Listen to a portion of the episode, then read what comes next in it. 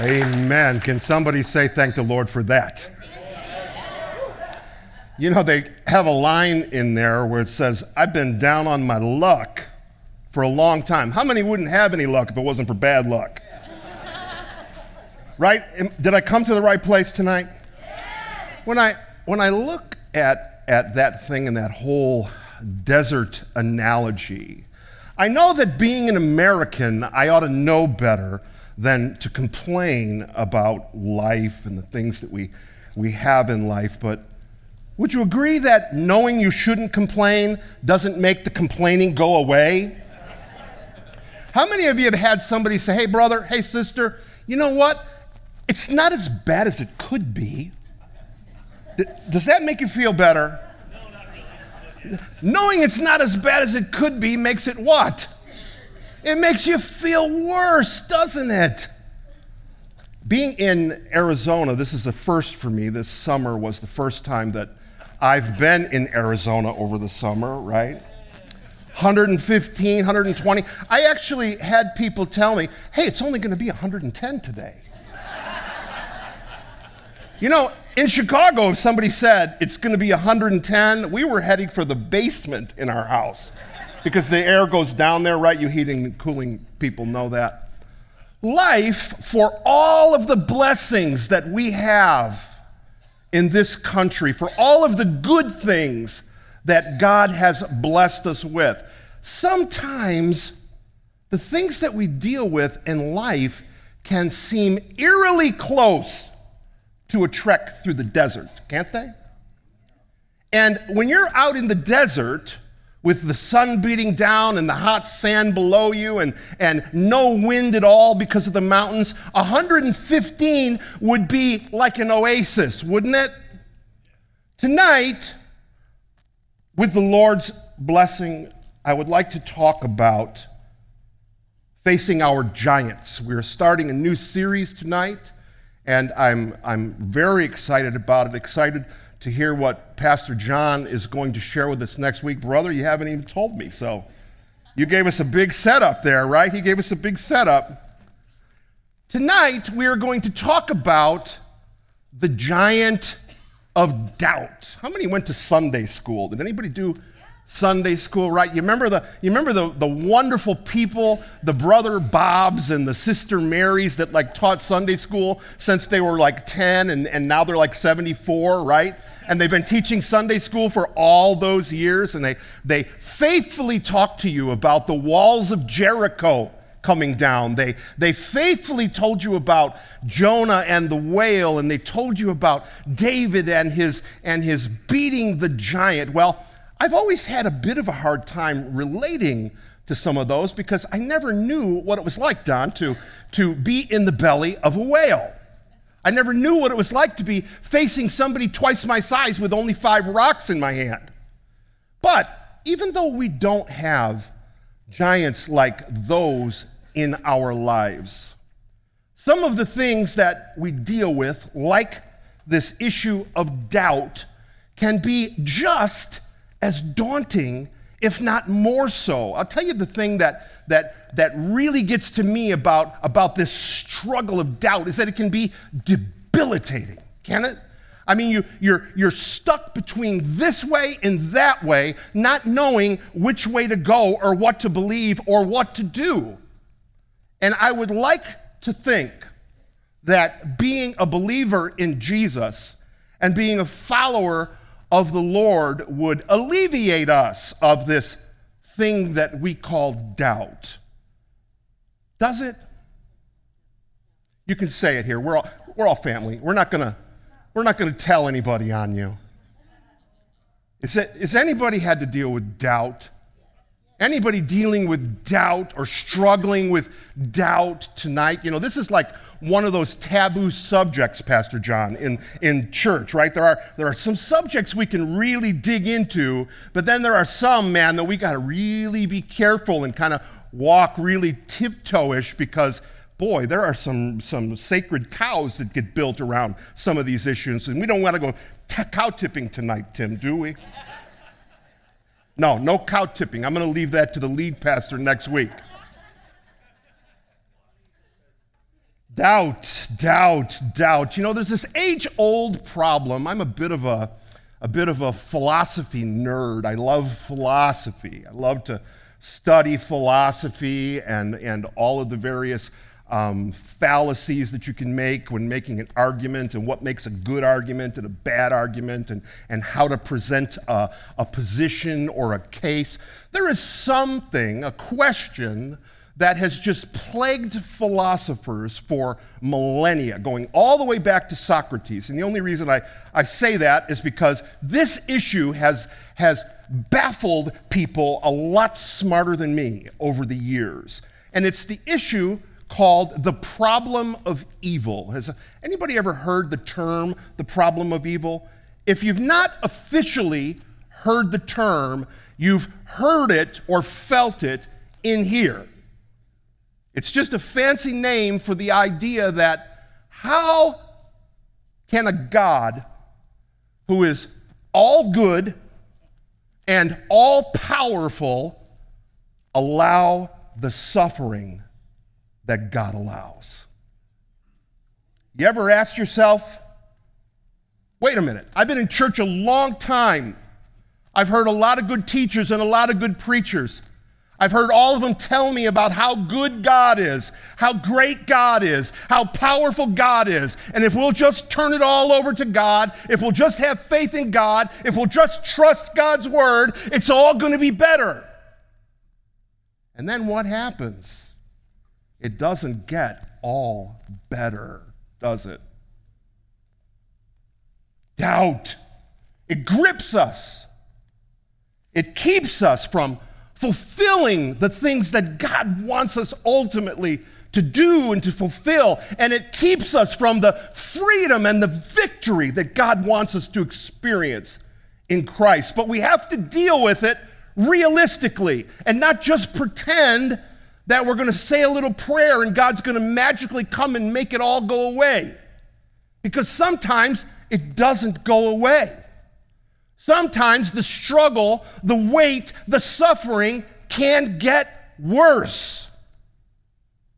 Jesus didn't promise us a life free from suffering. Did you know that? And when we, in our zeal and in our excitement to witness to the people around them. And they're telling you about the various problems and the struggles and the, the things that we're going through. We can, we can, with all good intention and all good motive, we can say, hey, come to Jesus. This is a great opportunity now for you to turn your life over to God and for you to turn your heart over to God. And any time is a good opportunity for that. But passively, we can almost be promising them that Jesus is going to fix all their problems on the spot. And it doesn't happen. I am, I am one of these, um, oh, silent sufferers. And, and, and when I say silent sufferer, I don't mean the fact that my mouth is shut while I'm suffering. I'm very vocal when it comes to suffering and letting everybody know about it. What I mean by silent suffering is to, to look at me, you would think, gosh, it looks okay to me. You don't look so bad to me. Man, that is the worst. Because everybody looks at you and they think, hey, if I only had her life, if I only had his family, or if I only had their family, if only I had this thing out of my life, it would be perfect. Well, it doesn't always happen that way, and it's actually a good thing it doesn't happen that way, and hopefully we're going to be encouraged when we live. This kind of sounds heavy and kind of kind of dark, but I hope we're going somewhere positive that's going to be a blessing to you. I'm going to look at the book of Second Timothy. Second Timothy chapter 1 verse number 8 through 12, excuse me while I take a, a drink from my gathering cup here. This is actually Pastor John's gathering cup that, that he has so uh, nicely loaned to me for tonight. Got it at Walmart. Got it at Walmart. 2 Timothy 1, verse 8 through 12. This is um, one of the pastoral epistles. It was written by the Apostle Paul. And here's what he says He says, Don't be ashamed of the testimony of our Lord or of me, his prisoner, but join with me in suffering for the gospel according to the power of God, who has saved us and called us with a holy calling, not according to our works, but according to his own purpose and grace, which he has granted us in Christ Jesus from all eternity. Verse number 10 but now has been revealed by the appearing of our Savior, Christ Jesus, who abolished death and brought life and immortality to light through the gospel, for which I was appointed a preacher and an apostle and a teacher. For this reason, I also suffer these things, but I am persuaded. Somebody look at somebody next to you and say, I am persuaded. Now look at the one you didn't want to say the first time and say, I am persuaded. I am persuaded. What are we persuaded of? That he is able to guard what I have entrusted or committed to him until that day. Let's pray together. Heavenly Father, we humbly, God, we quiet our hearts in your presence. Lord, we give ourselves over to your instruction today. Lord, I pray that somehow, God, you would order words in heaven that you would speak life to your people, the church, tonight by the power of the Holy Ghost. In Jesus' name, in Jesus' name. So Paul says to his student Timothy, he says, Don't be ashamed of my imprisonment. Don't be ashamed of my suffering. Now, why do you think that he said this? Why would this idea come into the mind of the apostle? Don't be ashamed of my suffering or of my imprisonment. Anybody have a, a, a, thought? If you do, if you got one or two words, shout it out. If not, I'm going to tell you what I think, okay?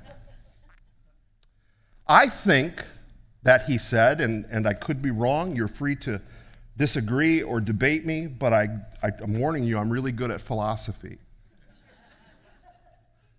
kidding, kidding. I think he said that because correlating suffering with being in the will of God is a hard thing to do. I think he said, Don't be ashamed of my suffering because being ashamed is the natural thing to do. It's the easy thing to do, being ashamed of suffering. Church, I want to warn you that there is a whole school of Christian thought roaming around the, um, the bookstores and the airwaves and the, the television programs of Christianity that goes something like this If you just believe right, God is going to take it all away. If you just think the right thing, you do the right thing, you give at the right time, you give the right amount, just believe the right stuff, and you won't have to suffer. Not only will you not have to suffer, but you're going to be rich. Right? So somebody want to write a check out to me? You can sow. Right? Believe the right stuff and suffering is all gone. Think the right way about God, and you don't ever have to be sick. It's baloney. It's baloney. It's not, not biblically based at all. Because suffering came on the Apostle Paul, as we see here. Suffering. Now, as Paul is warning his disciple Timothy not to be ashamed of his suffering. Do you think, do you think Timothy could have had some doubts about what was going on there? Do you think Timothy could have thought, geez, I don't know if this guy's leading me the right way. Look what's going on in his life. Do you think Paul might have been tempted to think, I don't know if I'm believing the right stuff. Look at what's going on in my life. Church, it is natural and normal for us to doubt whether God is with us or not based on what's going on in our lives. But whether or not we suffer does not always have a relationship to whether or not we're in the will of God. In fact, have you ever heard about this guy who did everything right? He followed God to the, to the perfect ends of the law, yet they took him and they crucified him until he was dead. He believed all the right stuff. And suffering did not in any way, shape, or form have a bearing on whether or not he was right with God. Don't get me wrong, sometimes it can. You know, I love pizza, Pastor John. I, I, I can look at you and I can tell you don't like pizza. He's been trying to get me into the gym for like five months now, and no, I'm gonna, I'm getting there, man. I'm getting there. I want to live just as long as you do so we can work together, right? But sometimes the things we do have a direct relationship to whether or not we're suffering, don't they? But not all the time. Come on. Nobody, nobody asks for certain illnesses. Fibromyalgia comes to my mind. I'm sure that in a group of this size, there are fibromyalgia sufferers. Now, it's got to frustrate you. I don't particularly have that, that illness, but I know a couple of people who do. And I look at them and I sit over coffee with them, and they look great. They're, they're telling me about how, how absolutely horrible they, they feel, how they wake up in the morning feeling like they've got the flu, and just to feel the sheets against the body keeps them up all night long. I, I don't know that kind of suffering, but to look at them, neither would you, because they look like everything is perfect. Church, I want to get to the place in this group. Let's just start with this group here. There's a few hundred people maybe here. Let's just start with us. And, and man, maybe we could just commit together to say that, you know what, Rick? I don't care how you look, how great you look, how great everything seems to be going in your life. I know life enough to know that it's not all unicorns and rainbows. Is anybody, is anybody have any teenagers here? Huh. Unicorns and rainbows, mom and dad? Yeah. I, I have, I have uh, three of my children here, and, and I'm blessed to say that they're all in their 20s, and one of them is in their 30s now. So, those of you um, parents who are struggling with that particular line of suffering, it does get better, okay? Yeah, yeah, that, that, it's somewhat, yeah. You know what? You know what my wife always says is that, is that when the kids are little, the, the problems are like that size issue, you know? And it's really, really inconvenient to get up with the bottles and the diapers, and as you're going to find out, my friend. And my, and my daughter and my son in law here, they got a, just another couple of weeks, and we're going to have a, a fourth grandbaby at, at our house. So we're excited about that. But you know what? As they grow, the problems grow, don't they? The issues grow. And when they get into their 20s, 25, 30, you never stop being mom and dad, do you? Never stop worrying about the kids. And when the kids suffer, you suffer. It's part of life, and doubt can grab even the best of us. In any situation.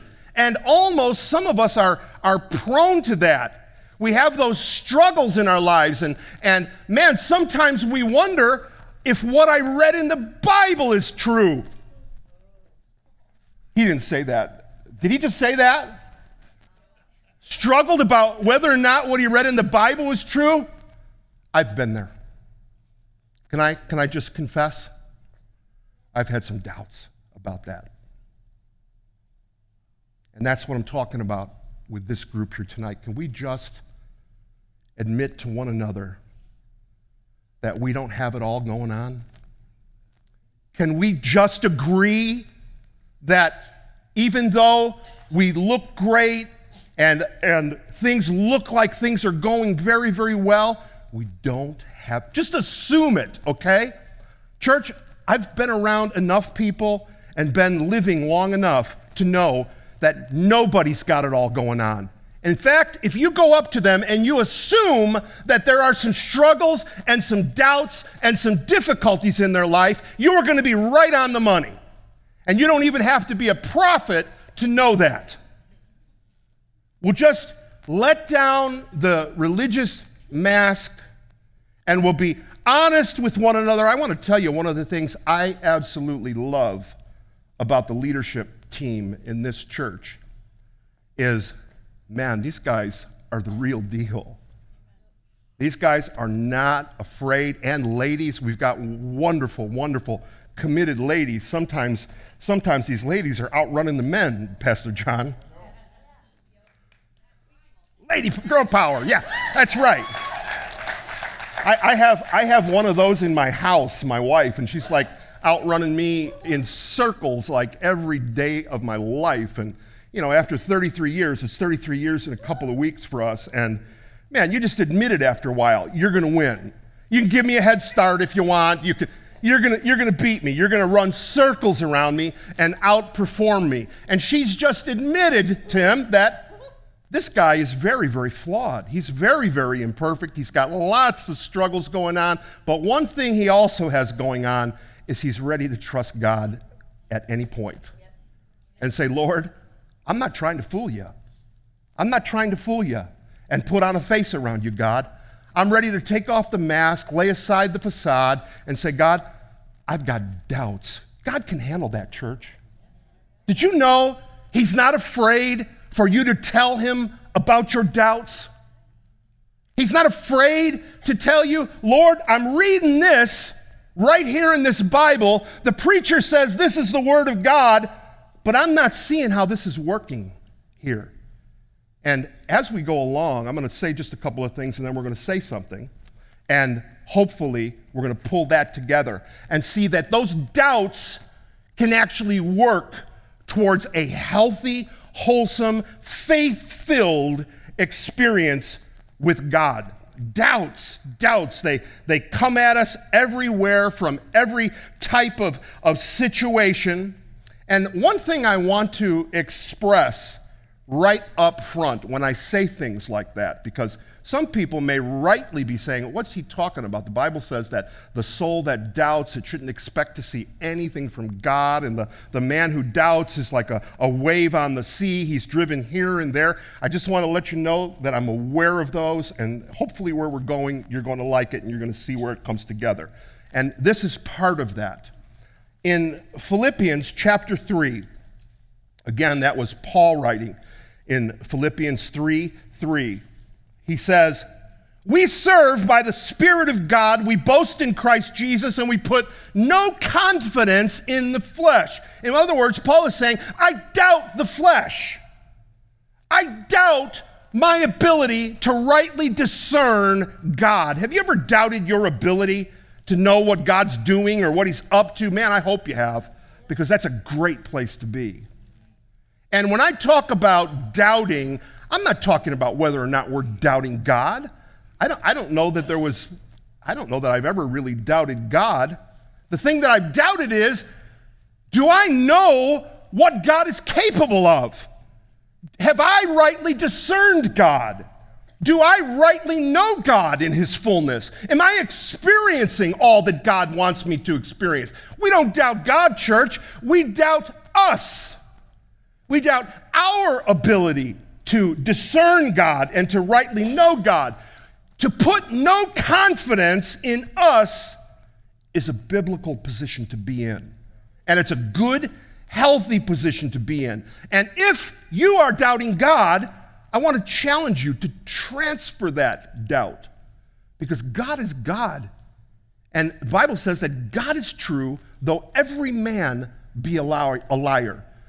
I don't, I don't, I know that in this room, there are people who have been walking with God a long time, a lot longer than I've been walking with the Lord. But I guarantee you, for those of you who are experienced in God, who know God, who have been walking with God, there are things about God that you do not know. There are things about God that you think you know that you do not know. There are things that we've been taught in church about God that we need to unlearn. Put no confidence, Paul said. I put no confidence in the flesh. There was this brother in church. I'm just going to call him Brother Bruce for just the, in case some of my old friends happen to listen back to the, to the tape here and they don't put it together. I'm going to call this guy Brother Bruce. Brother Bruce, how many know of testimony nights on Sunday nights in church, right? You've been to a few testimony nights, the Pentecostal testimony nights? We used to have those back in the, back in the day. And old Brother Bruce was always great for a testimony. And he would give a testimony that was always a little bit of a twist, always a little bit of a different iteration of the same testimony. And it kind of went something like, like this I've walked with the Lord for lo these 70 years, and I have never, not one time, doubted the word of God. Amen. And you know what the saints did and what the people in the church did? They said amen right along with Brother Bruce. Should have been throwing tomatoes, but they said amen right along with Brother Bruce because that's what we do, man. We don't want to disagree. We don't want to disagree with somebody who's been in the faith all that time. I mean, how could a statement like that be wrong? How could a statement like that, that seems so right, it seems so spiritual, be something that is, oh gosh, you know what? I'll tell you why. Because there are people in there who are also trusting in the Word of God, and they have some doubts. And they're just as much a believer as you are. They're just as big of believers and committed to the Lord as Bruce is. You know what? I, I often wonder if maybe, maybe I don't get it. Because my story, it always seems filled with tension, always seems filled with some kind of pull this way, some kind of pull that way. It's always a mashup of, of peaks and valleys. It's always just a stew of oases and deserts. But you know what has happened through it all, church? I've been drawn by his love. I've been filled by His Spirit, and I've been sustained by His grace through every single time. You guys haven't heard the story of when I came out here. I, I know I'm probably going to be a little bit over, but we'll take just a little bit of time here if you don't mind, church. I was in a pastorate, a full time pastorate for 10 years. And I had all kinds of dreams and aspirations for serving the Lord and, and being a man of God and, and pastoring uh, the people of God in, in the church. And, and over those 10 years, it got really, really heavy. I became very, very disillusioned. I got very disillusioned with God. I got very disillusioned with ministry and, and with pastoring. And as Pastor John will attest, by the time we came out here, I was, I was done. I was done. I was done with ministry. I was done with pastoring. I was done with teaching and, and with study. And, church, when I say done, it, it, it wasn't just a passing fad that we were running away to Arizona and I was like, you know, being, being Jonah. I was done. It was a calculated decision over several years. It was over. I wasn't going back. Why do I say that? I say that because there's people here tonight who feel that way. There's people here tonight who have been promised a lot of things and they've been let down.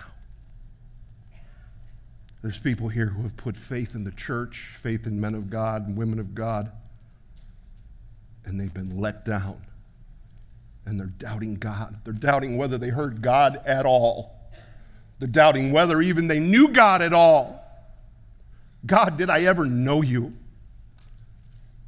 Did I ever experience you, Lord? Well, here's what happened to me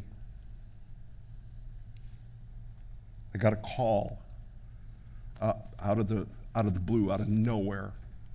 And, and I'm, not, I'm not saying this because I'm, I'm tooting John's horn when I say this, okay? Please know that. Oh, I'd like to think we don't have that kind of relationship, that it's friends first and real. He called me out of the blue. Um, I, I, later found out that my, my daughter told him, You need to call my dad because my dad's in a bad place. He called me, and I want to tell you, church, I gave old Pastor John what for. remember, remember I told you about that philosophy thing? He'll probably tell you he wasn't kidding. He's, he's pretty good at making a good argument. Save the text. Yeah, yeah, right. I did save the text. Man, ask me after at, at dinner tonight, I'll read you the text. But here's my point it isn't about Pastor John, it isn't about me. This is about a God who is committed to people. I want you to hear me now when they are not committed to Him. This is about a God who is committed to people when they are done. Out of absolutely nowhere, God just took me, took me, and just renewed me like that. Now, I'm, I'm certainly not, still not very spiritual. But, but, God renewed my excitement. He renewed my passion. And I'd like to think, I think my wife could answer better than me, because I always have the best possible view of myself. I'd like to think she would tell you he's as passionate, if not more, than he's ever been. And that's not because I tried, church. That's what I want you to hear. I want you to hear that's not because I tried to be passionate, it's because God was committed to me.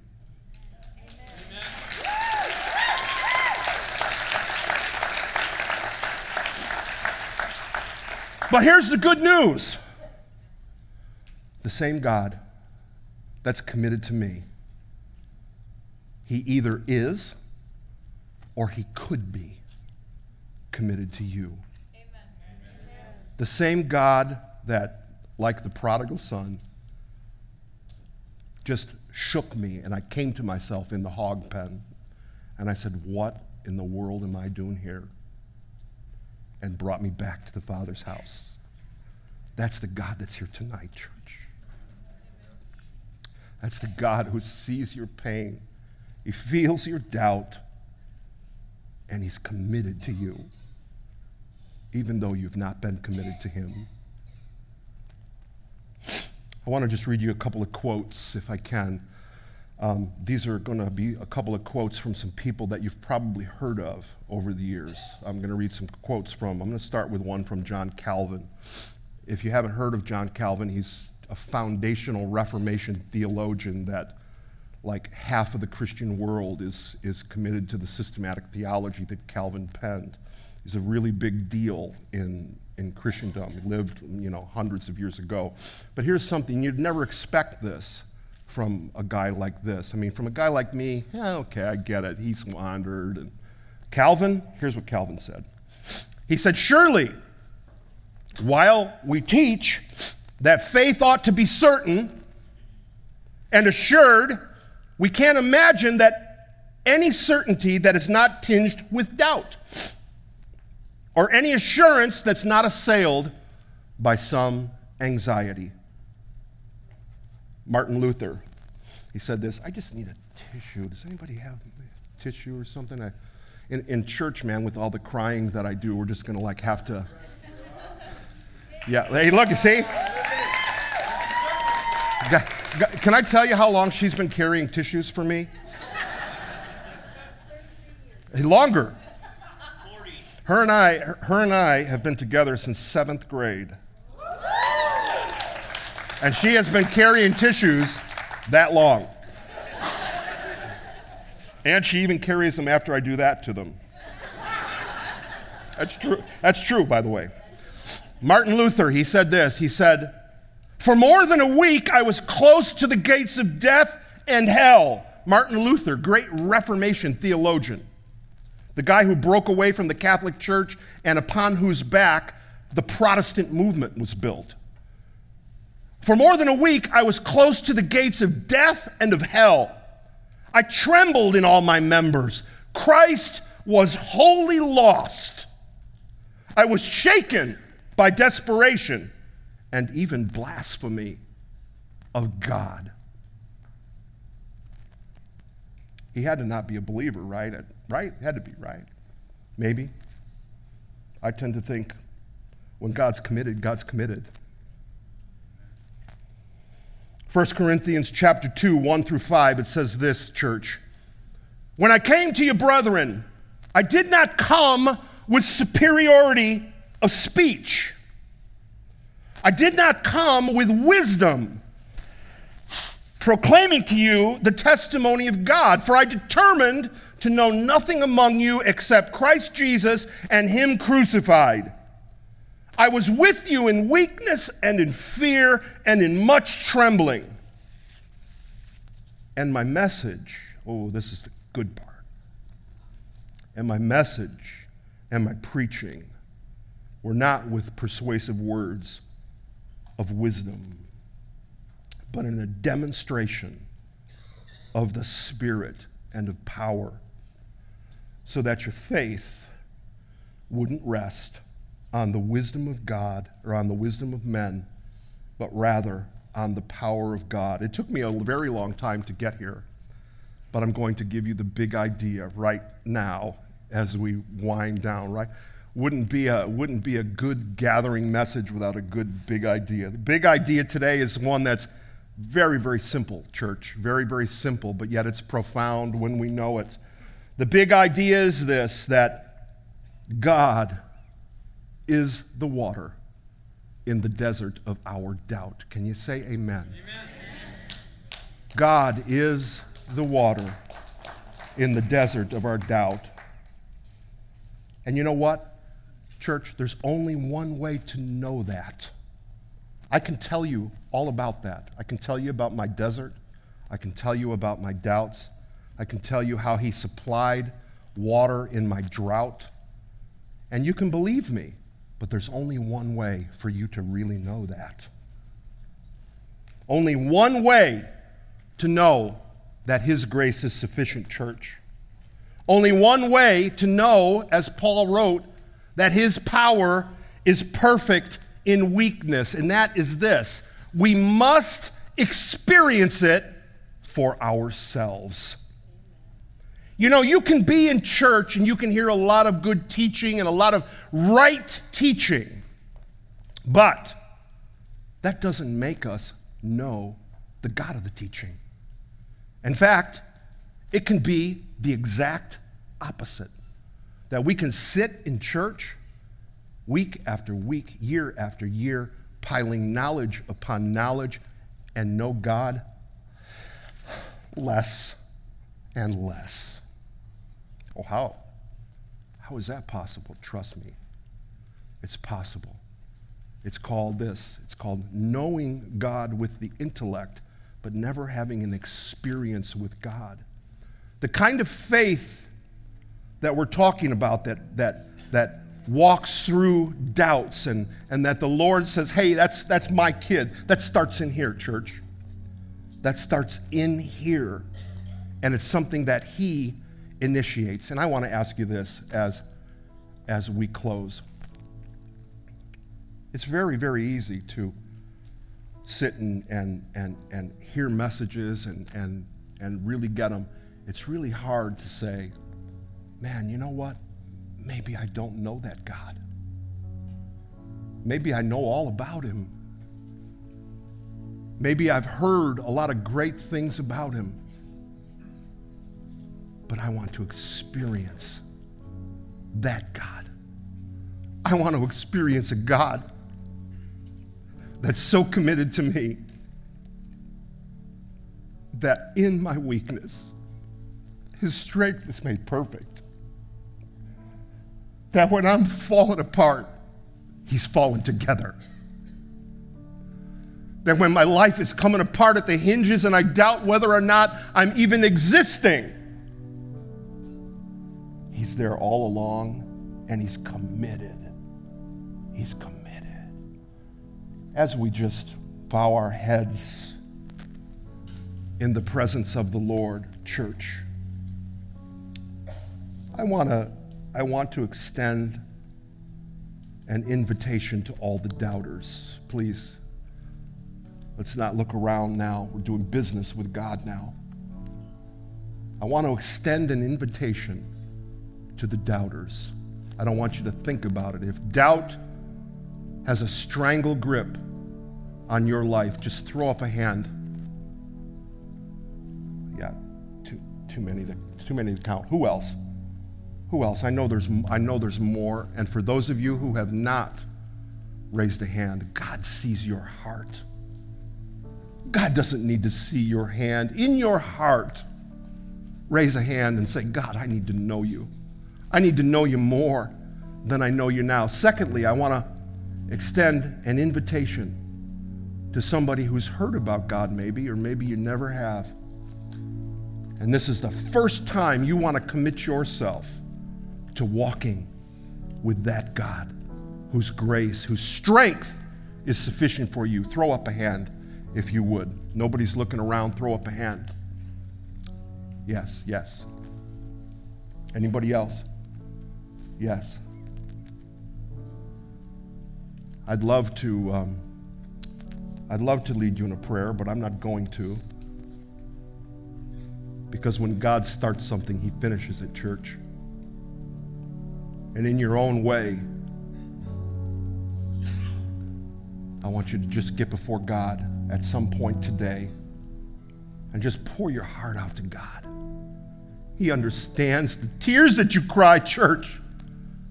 You don't even have to say words, He understands the tears. Heavenly Father, we, um, we are so grateful that even though we are, that we're weak, oh God, and, and sometimes our faith isn't all that we'd want it to be. Lord, somehow deep within us, we just know that you are committed, that you know the cry of our heart, you know the things that are in our hearts, oh God. And I pray for this group here today, Lord. I pray that this wouldn't just be one service, it wouldn't just be one more thing that we've sat through and learned. But God, I pray that this would be a turning point. That those here, God, who are thirsty, those here who are walking through the parched, hot sands of the desert of life, that you would be the water that quenches that thirst that oftentimes doubt creates, oh God. May we walk out of here tonight filled with faith, oh God, filled with the knowledge that you are committed more than we could ever want you to be committed. That you see the end from the beginning, that you feel the pain, you know the hurt, and you are committed still. God, we just worship you tonight, let's stand together, church, and let's just be in the presence of the Lord as the worship team leads us now. God bless you, good people.